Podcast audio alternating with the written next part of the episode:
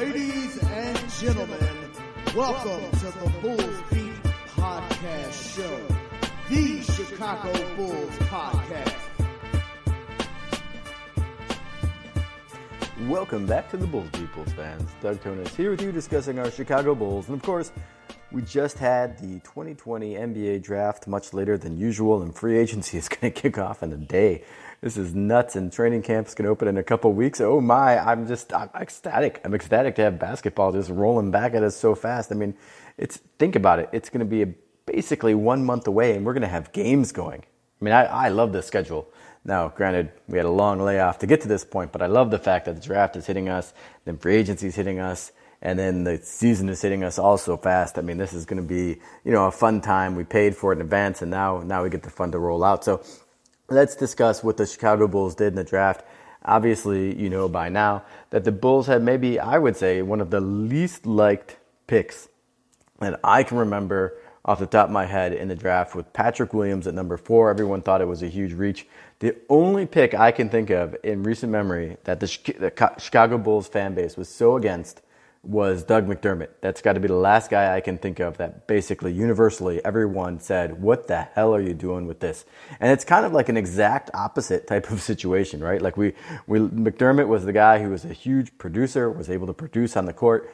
And uh, Patrick Williams was the guy who's the big upside reach. Uh, maybe a little bit more familiar with someone like Tyrus Thomas if we were going to try and draw an example of uh, a parallel as to why he was taken. Now, Tyrus Thomas, as we now know, kind of a questionable attitude guy. You know, he seemed to have a chip on his shoulder, but that didn't turn out to be a chip on his shoulder with super great work ethic and all these other things. It just turned out that a chip on his shoulder was because he was just kind of mean, and uh, you know that didn't really pan out in the way uh, that we had hoped it would. But Patrick Williams, a guy who is, I don't want to say raw. I mean, he shot over 80% from the free throw line. He's got good form on his jumper and he is a very, very skilled defensive player. And the thing that is impressive about his skill defensively is off the ball is really where he makes his hay. I mean, he's a very smart defender, very good team defender, gets a lot of steals, gets a lot of blocks, uh, plays help defense tremendously, probably can guard,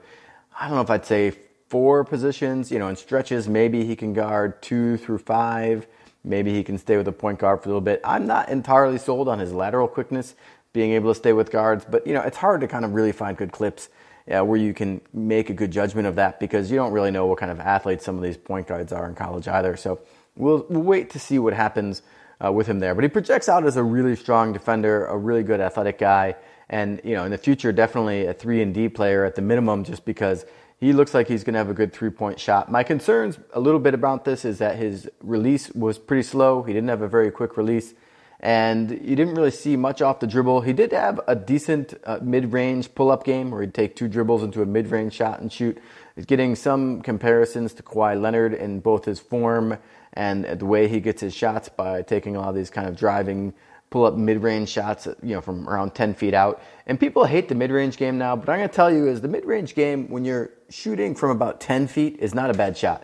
The mid-range shots you really want to get rid of are the ones around like 18 feet, 19 feet. But if you're a solid shooter from 10 feet, you know, that, that is above a 50% type shot for most players, you know, if they're able to get off a clean look. So I don't think that shot is so bad, especially if it's one that you can get you know, when the shot clock's winding down and you can kind of get whenever you want, it becomes a, a pretty decent shot closing uh, the game or closing out a shot clock possession. You know, analytically, if it's a shot, you can kind of get off whenever you want. You know, one of these things is like, yes, an open three is a very high percentage shot. You want to take those. And maybe a contested three, if you're James Harden, is still a high percentage shot. But a contested three for most guys is not really such a great shot. But a contested 10 footer for a lot of guys is a shot that actually you can hit at a, a pretty good clip uh, still for a lot of guys. So we'll see what happens with him and how he's able to develop there. You know, just listening to him seems like a, a great kid. Seems like someone who's going to work super hard, come in humble and hungry, and and put in all the effort and do all these things. And knowing that, the one thing I've kind of been preaching both on the Real GM forum and on Twitter is, you know, these guys. This is the longest break between the end of the college season and the draft that we've ever had, right? I mean, normally it's a pretty much an exact amount of time, you know, depending on whether you make the tournament and how long you're in the tournament and, and those things.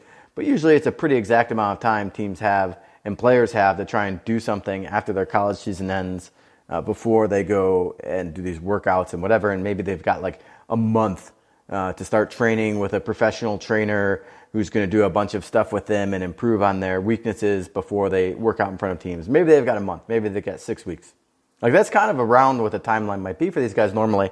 And so this is now totally different, right? Now your season is now over in mid March, and we're talking November, uh, you know, mid November here. So that's eight months. That's eight months. And, you know, I don't know when these guys were conducting workouts, but we'll say they started doing workouts with guys a month before the draft, you know, just for the heck of it. Uh, like normal would be the normal time frame. If they started doing that, maybe because we had a little more time, some did a little bit more.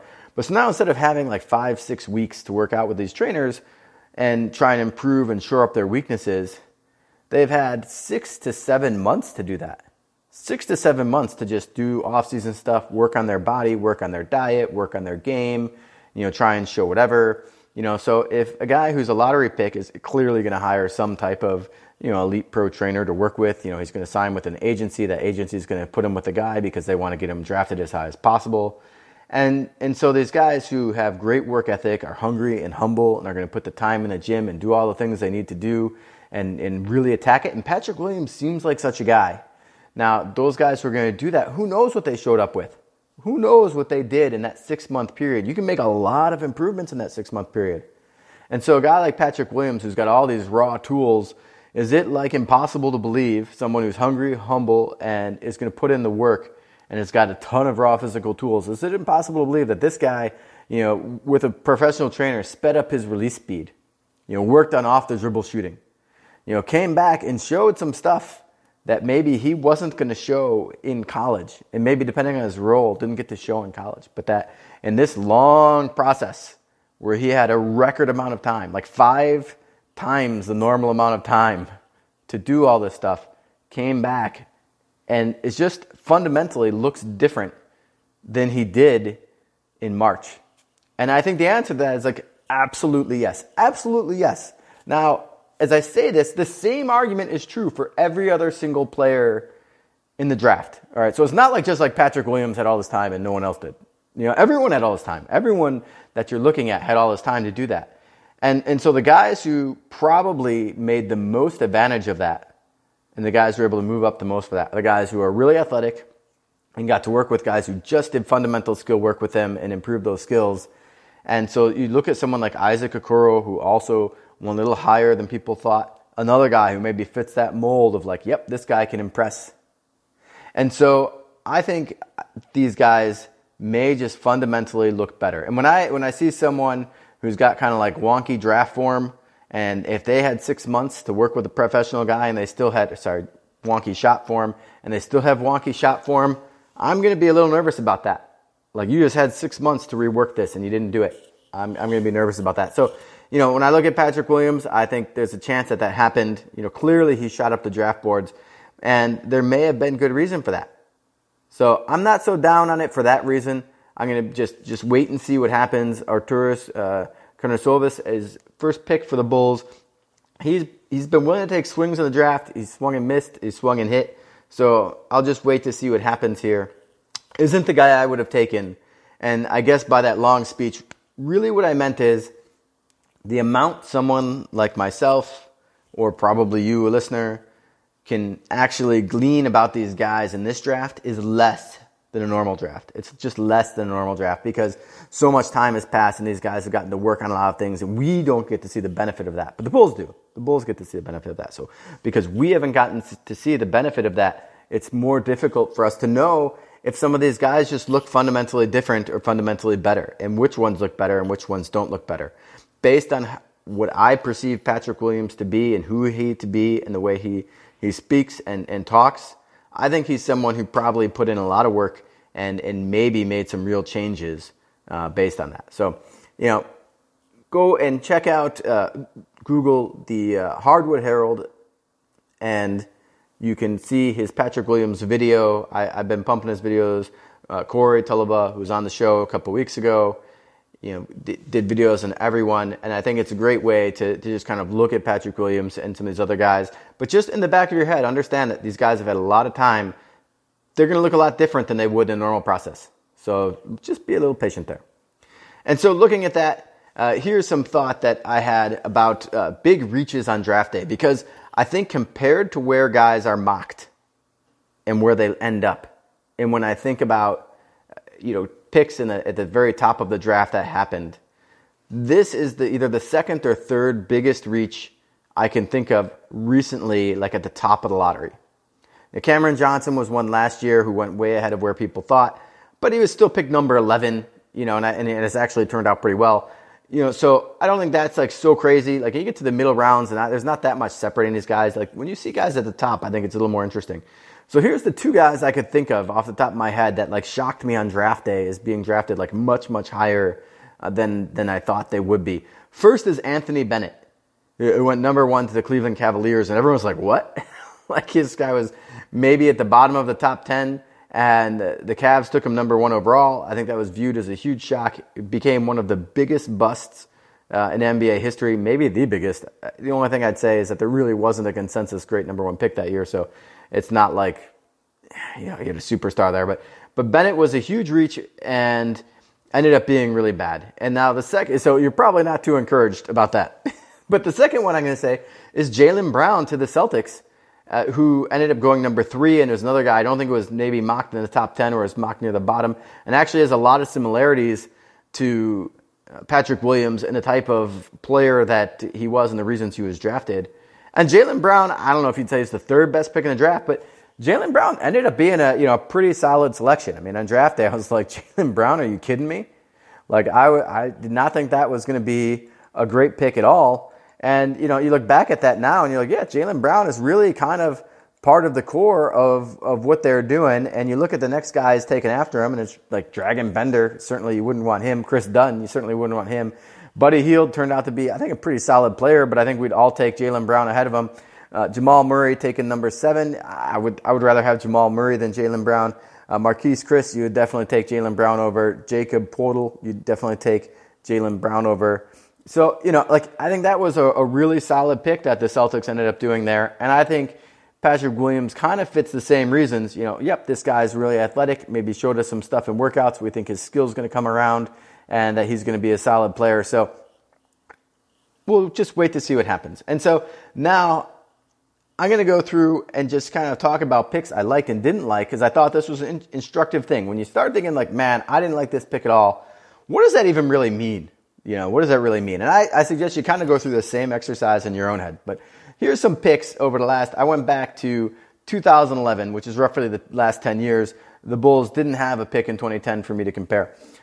So picks I like 2019 Coby White. I wasn't in love with White at the player, but when I was looking who was on the board, White was my guy. He was the guy I would have taken in that spot. And looking back at it, you know what? I'd still probably take White again in that spot. I'm not saying he's the best player on the board when you go back and look at it, but when I look at the guys I was considering uh, him against, you know, like would I take Tyler Herro over Coby White today? Yeah, maybe. You know, PJ Washington, maybe. But you know what? Like Coby White is right there. You know, I'm happy to have him over Jaxson Hayes, uh, Rui Hachimura, Cam Reddish, Cameron Johnson, PJ Washington. You know, the next kind of picks. So going forward, even though Coby White necessarily hasn't been a stud, and I have some concerns, I still think you know what?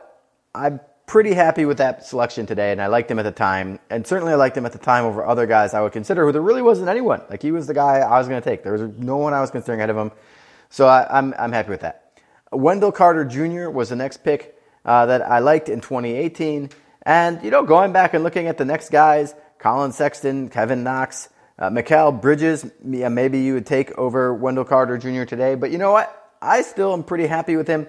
Uh, if I drop down to Shai uh, Gilgeous-Alexander, he's clearly better, and I would rather have him and Michael Porter Jr. the way he's come on recently, though it's only extremely recently. I would definitely take him. Now, Michael Porter Jr., even though he fell all the way down to 14, he was really the guy a lot of Bulls fans were kind of torn between. I didn't hear anyone saying we should take Shea Gillis Alexander, Collin Sexton, or Kevin Knox over Mike, Wendell Carter. But Michael Porter Jr. was the guy a lot of Bulls fans wanted. And it was kind of one of these things like we thought he had a tremendous upside, but we thought he had tremendous health risk. He missed his whole rookie season, and it seemed at that point like, oh, thank God that we, we missed out on that. Uh, but as it turns out, Michael Porter Jr. now, a second year later, uh, looks like he is going to maybe pull through and deliver on that upside uh, for where he was taken. And, you know, today I would probably trade Wendell Carter Jr. for Michael Porter Jr. and you know, would, not, uh, would not think twice about it. So uh, we now get to 2015, Bobby Portis, late selection. I like that pick going back with some history. I still like that pick. I can't say Bobby Portis is a super stud, but he, he's been productive. And I think he's, he's a solid player relative to other guys taken. And my last one, this will be a little bit embarrassing, but Marquis Teague. You know, like this guy ended up being complete trash, complete trash. One of the worst, you know, picks in, in terms of productivity that you're ever going to find you know, in terms of stats that he put up in the NBA. But I loved it. This dude was a blazer. He was extremely fast. He could get to the rim at will. And I still cannot think of another guy who could just get to the rim at will and absolutely sucked in the NBA. Like, it's just such a weird trait to have and not be able to package into some type of advantage. But Marcus Teague pulled it off. And I thought his speed and athleticism was going to translate. It clearly did not. And, you know, you had Satoransky was picked three picks later, Jae Crowder five picks later, and Draymond Green six picks later. Uh, but I, I like Teague. I thought it was it was a swing for the fences. I was not happy with his production in college, but I thought, man, this guy's skills, like I can see how they can translate. He's just got to put a couple other skills together, and man, he could be great. And he did not do that at all, at all. And so, eh, that happens. But I like the pick, and so you know, going through those, you know, like most of the picks I like ended up being okay to good-ish. Uh, but Marquis Teague, train wreck. So now 2018 uh, Chandler Hutchinson, These are my neutral picks. I thought I kind of liked Aaron Holiday, who was the next pick, who was maybe marginally better so far in his career. But honestly, Hutchinson, if it weren't for the injuries, might still actually be pretty good relative to when he was drafted. I mean, you got to kind of go down to the second round with Devonte Graham and Mitchell Robinson to find a couple players who I feel are really like notably better than Hutchison. It's one of these scenarios where sometimes you look at your guy and like this guy sucks, but like you don't go back and look at everyone else and they all kind of suck. And I think that's sort of the case here at 2018. I didn't have any real strong feelings about Hutchinson. I was kind of annoyed that we had a promise to him and we couldn't trade the pick or make a trade to do something. But I don't know if there was really going to be a great trade on the table. So that was, that was my only thought there is I didn't think he was good enough to kind of make a guarantee to, which, you know, obviously was the case. Uh, 2016, uh, Denzel Valentine. I, I didn't have like any solid replacement in mind. I wasn't you know, really excited about Denzel Valentine, Malik Beasley, and Caris LeVert, who were taken five and six picks later, uh, which is maybe a decent amount later. Uh, probably are you know better players, but again, this was just a really bad draft, really bad options generally. And Denzel Valentine, actually, in terms of minutes and other stuff, if he stayed healthy, might actually be a pretty solid pick in this spot too. I don't like him, but like if I were to redraft this whole league, like I don't know that he'd be a whole lot worse than 14th in a redraft either, because it's just a bunch of trash. Uh, so we'll see if he's ever able to stay healthy and deliver. But the thing is, health was a big risk factor with him going into this draft. If he had solid knees going in, uh, he might have actually been drafted. If he had solid knees going out, he might have actually been a good player. So the fact that he's injured, and you can say, well, if it weren't for the injuries, you can't say that because injury was a big thing. Either way, I was kind of neutral about him. I thought if he was able to stay healthy, he might be solid. He wasn't able to stay healthy. That was a big risk. And even today, I kind of feel the same thing. So, you know, there were some red flags there. Those red flags hit, but, you know, overall talent wise, I think he still might actually be more talented than a lot of the guys, you know, around that spot. It's just that he's not been able to stay on the court, and we knew that going in. So, picks I disliked. Uh, Lauri Markkanen. I hated this pick. Absolutely hated it. And, you know, going back, uh, everyone hated it. You know, everyone hated this guy. We were booing him. We thought, you know, slow, white, stiff, terrible player. And Lauri kind of initially impressed us and was pretty good, but now uh, looking back at that, you know, is he still worth number seven? You know, in a total redraft, probably not. But the guys who are better were taken way after and weren't guys we considered. You know, Donovan Mitchell, uh, I think it was like 13, 14, something like that. He was like the next guy who was really better than Lauri and wasn't someone anyone considered. You know, like all the guys we were talking about taking instead of Lauri at the draft party ended up being much worse. So Lauri, I still think was a solid pick. You can't always just say like, oh, you should have figured out this dude who ended up getting drafted at 26 and it would have been amazing if you had taken him. Like, you know, like some guys just make big reaches. You kind of look at the guys like who were sort of in that pocket and you, you say like, is he, is he good out of that pocket of guys that you would reasonably have considered? And Lauri has been, he's been the best out of that pocket. So even though I hated that pick, I, I think it ended up being a pretty good one, pretty solid one. The next one, Doug McDermott hated, hated, hated this move, as did Bulls Nation. This is the move that I can think of with Lauri. Those two moves I think are comparable on draft day for the amount of hate they received. Like everyone hated these moves. And so I think the thing here is that we hated this Patrick Williams pick for a very different reason than we hated these picks. We hated Lauri and we hated Doug McDermott because we viewed these guys as slow and unathletic and unable to compete at the NBA level with that level of athleticism, skills that would not be able to translate. And Patrick Williams we're actually hating because he's really athletic but doesn't have skills we're sure will translate. So it's a very different situation. But we all kind of looked at McDermott and said, man, this guy, he's an old player. Uh, he's, he's got a lot of scoring, but like that ain't to translate just watching him. Looks like Adam Morrison. And you know what? And to some extent, that ended up being true. McDermott has kind of carved out a niche for himself, even though Bulls fans, you know, kind of forgotten about him. But he's kind of carved out his niche for himself as a, a quality bench player. He's a rotation player, and he's a shooter, and it's kind of come to be what we thought his floor would be in the long run, which is a guy who's going to shoot over 40% from three off the bench and stretch the floor and not play defense. You know, that's kind of who he ended up being. And so, you know, that was what we thought the floor was. We hoped the ceiling was a little higher. None of us thought he was going to get there. He really didn't. Uh, but the thing that you know really burned you about this is we all wanted the guys who were actually traded for him, like Gary Harris and and Jusuf Nurkic, were two guys we would have been ecstatic to get. So we hated that move. Turned out really bad. And then Tony Snell is another guy I hated. I wanted Tim Hardaway Jr. The Bulls were really focused on getting a guard in this draft, and so were Bulls fans. And so those two guys were kind of like right on the board next to us. And, you know, even though I disliked this pick and hated it, and I'd still say I'd rather take Tim Hardaway Jr., I kind of looked it up, and it's like not by nearly as much as you'd think. Like, Tim Hardaway Jr. is probably marginally better, but like not a whole lot better. But, you know, Dieng and Plumlee, who were the next two picks, were, were definitely better. If you want to go down seven picks to Rudy Gobert, he was definitely like much, much better and was the, the guy who was a steal there, who was a stud.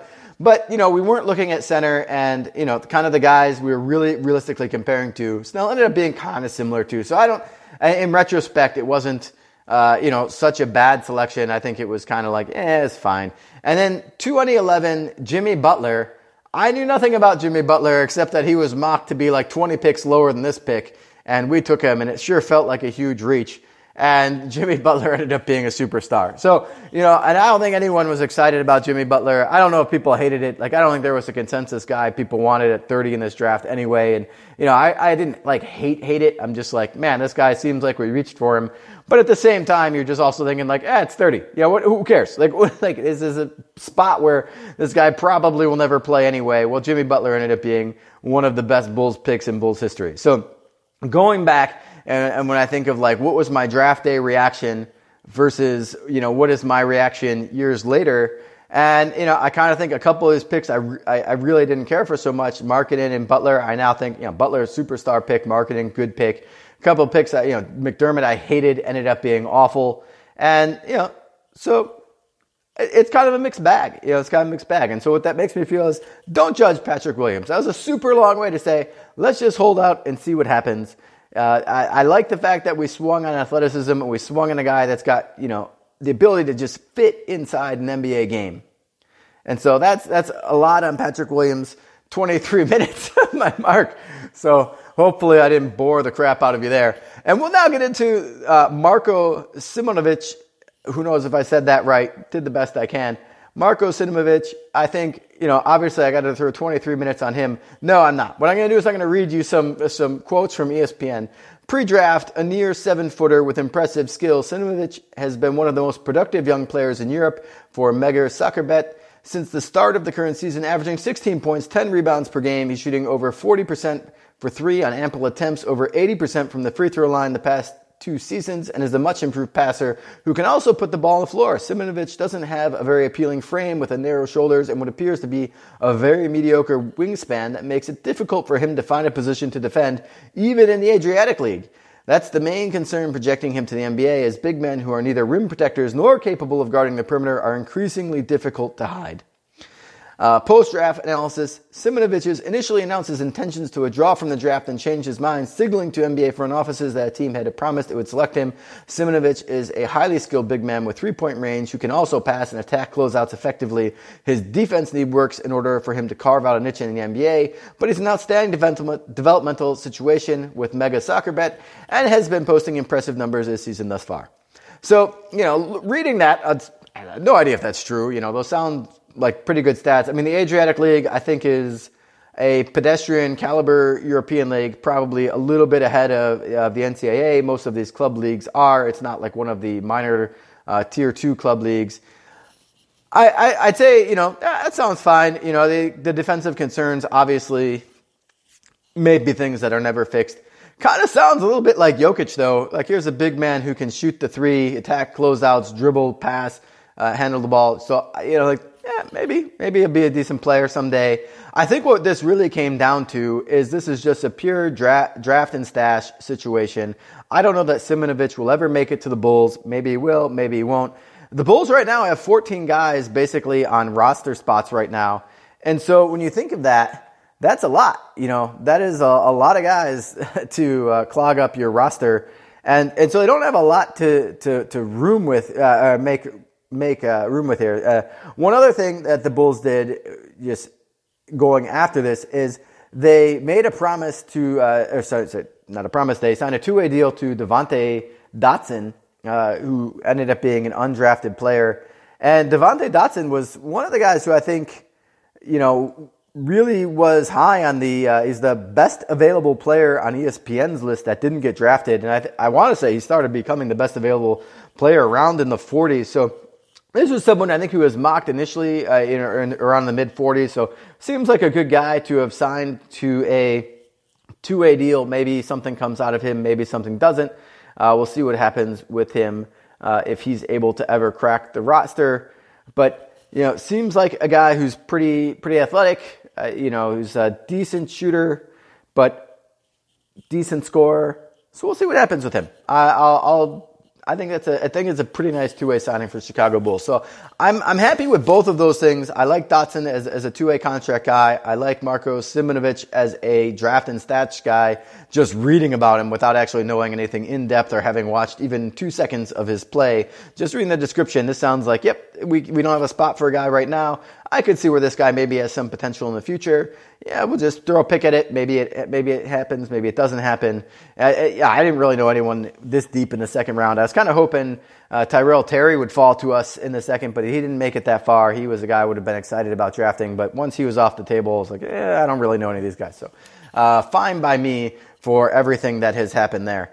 And so, yeah, I think a solid draft night for the Bulls overall in terms of what they did in the, the kind of the margins. Uh, Patrick Williams, obviously not a pick I was a huge fan of, not a pick many Bulls fans were a huge fan of right away, but I'm totally open to giving this kid a chance. You know, we're betting on athleticism. And one of the things I said is you, you're betting on finding a difference maker, you're betting on finding a star. And you know what? I don't know that Patrick Williams has the offensive game to become a star but he has the athleticism, and if he's able to develop over time, and he's got you know the raw shooting form uh, to to maybe be an offensive threat, if he ends up developing over time, it wouldn't shock me. And if AK and, and Marc Eversley, if they if they feel that this guy has star potential in the future, and I don't think they're saying that, but if they feel he's going to be a, a, great player in the future, hey, I'm okay uh, with taking that chance. You know, at this point, you look at the enough trades in the draft. No one traded down, uh, like the top 12, 14 picks. Uh, was like I think it was maybe around 14 was the first trade. No one traded down. No one traded up. So if you feel like oh we reached, we could have got him at 10. I don't think there was any opportunity to trade back later to get him. And the Pistons theoretically desperately wanted him as well. So he wasn't going to slide back past seven. So what do you think you're going to trade to five or six? Like if you wanted him, if he was your guy, I think you just had to take him there. I don't think, I don't think anyone was. They, I think Cleveland was going to trade up from five to four to take Okoro, and I don't think that uh, Atlanta was going to trade up, you know, from six to take Okongwu. So you know what? I I think that if you liked him and he was your guy, and and the Pistons you felt wanted him at seven, which is the rumor that they were thinking about trading up all the way to three to get him.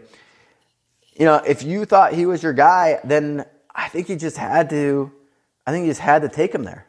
You know, I think I think that was it. So, I, if if he's your guy, that's where you had to take him. That's what you had to do, and and the Bulls did that. So no complaints on my end, and we'll see how it goes going forward. That'll do it for this edition of the Bulls Beat. I will talk to you guys probably even a little bit sooner because free agency's kicking off. Free agency's kicking off soon, and so we'll probably have something uh, actually pretty out there pretty soon.